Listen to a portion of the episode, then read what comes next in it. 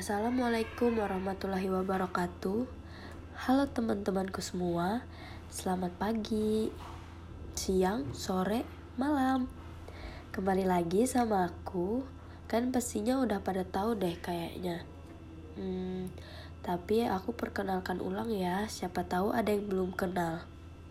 Oke, perkenalkan namaku Selvia Nopianti Maharani dengan NIM 20 satu satu satu satu satu tiga dua nol nol dua empat.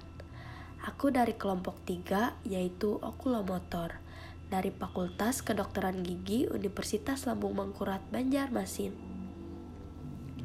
Selamat datang di podcast keduanya aku. Semoga kalian semua gak bosan ya dengerinnya dan tetap semangat semuanya. Hmm, kayaknya aku hari ini mau bahas apa ya?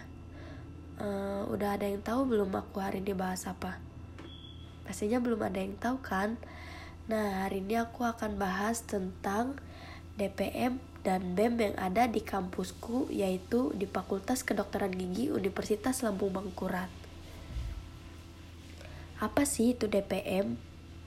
Nah, di Fakultas Kedokteran Gigi Universitas Lambung Mangkurat, DPM sendiri memiliki Lima komisi terdiri dari satu Komisi Legislasi dan Pengawasan.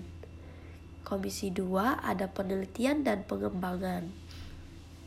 Komisi tiga ada aspirasi mahasiswa.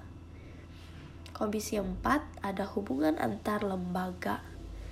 Dan komisi kelima yaitu komisi terakhir ada teknologi informasi dan multimedia. Komisi ini membawa tanggung jawabnya masing-masing loh. Sesuai dengan bidangnya.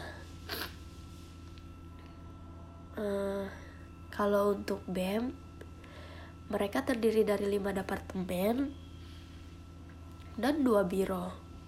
Ditambah dengan satu inti.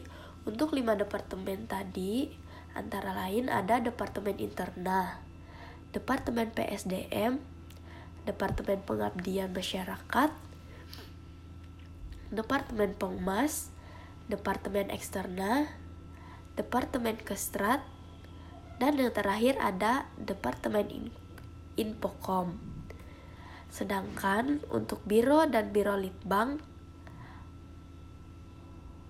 ada Biro Litbang dan Danus. Hmm, kayaknya udah pada tahu kan semua Uh, mohon maaf jika cara penyampaianku kurang dimengerti. Itu aja podcast kepada hari ini. Uh, terima kasih semuanya. Uh, sampai ketemu di podcast selanjutnya. Assalamualaikum warahmatullahi wabarakatuh. Dadah semuanya.